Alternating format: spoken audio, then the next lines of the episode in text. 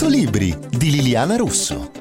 L'ultimo romanzo di Gianluca Ferraris ha ancora per protagonista l'avvocato Lorenzo Ligas. Il romanzo è pubblicato da PM e il titolo è La Mantide. Quando il suo telefono squilla eh, di primo mattino, interrompendo l'immancabile lettura della settimana enigmistica e lo yogurt post sbronza della sera precedente, Ligas sa che non possono essere buone notizie. In fondo è, o meglio era, uno degli avvocati penalisti più quotati di Milano. Vanessa Fagnani, bellissima e terribile terribile manager finanziaria, gli occhi bicolore e il viso duro di chi non è avvezzo al sorriso, ha bisogno di aiuto ed è per questo che lo chiama. Il suo ultimo Tinder date è stato trovato accoltellato a pochi minuti dalla fine del loro appuntamento e come l'avvocato sa perfettamente, la donna è la persona perfetta per gli inquirenti da indagare e gettare in pasto alla stampa. Ligas ammette che c'è qualcosa di sprezzante in lei, qualcosa di nascosto e di torbido, però vuole crederle, anche perché ne rimane completamente ammaliato. Inizia così un'indagine personale